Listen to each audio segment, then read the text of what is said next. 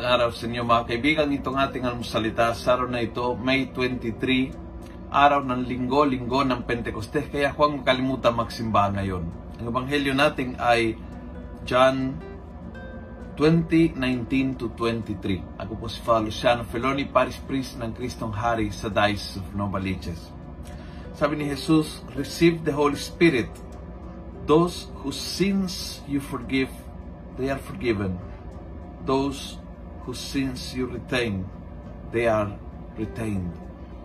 Isa sa mga kapangyarihan na binigay at iniwan ng Panginoon para mabuhay ang simbahan, para magkaroon ng totoong komunidad, para makakaisa mga disipulo niya mula noon hanggang ngayon ay ang kapangyarihan ng kapatawaran. The power to forgive. The power to forgive dahil may power din ang galit, may power din ang puot, but this is the power to destroy.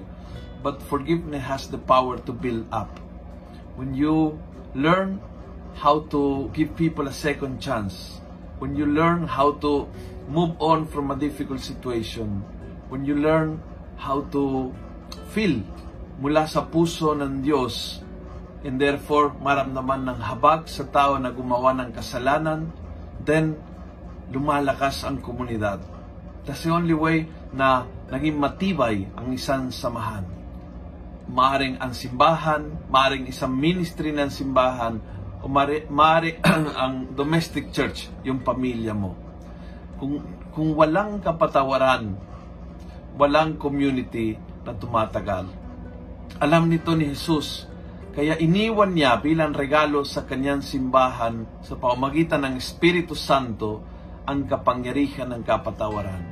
And so remember that you have that power given by the Spirit of Jesus, given by the Holy Spirit. May times kasi na napakahirap magpatawad at hindi mo magawa sa sarili mong gana. Remember that. You have the Holy Spirit at your side and you have the gift of the Spirit to forgive in Jesus' name. Kung nagustuhan mo ang video ito, pass it on. Punuin natin ang good news sa social media. Gawin natin viral araw-araw ang salita ng Diyos. God bless.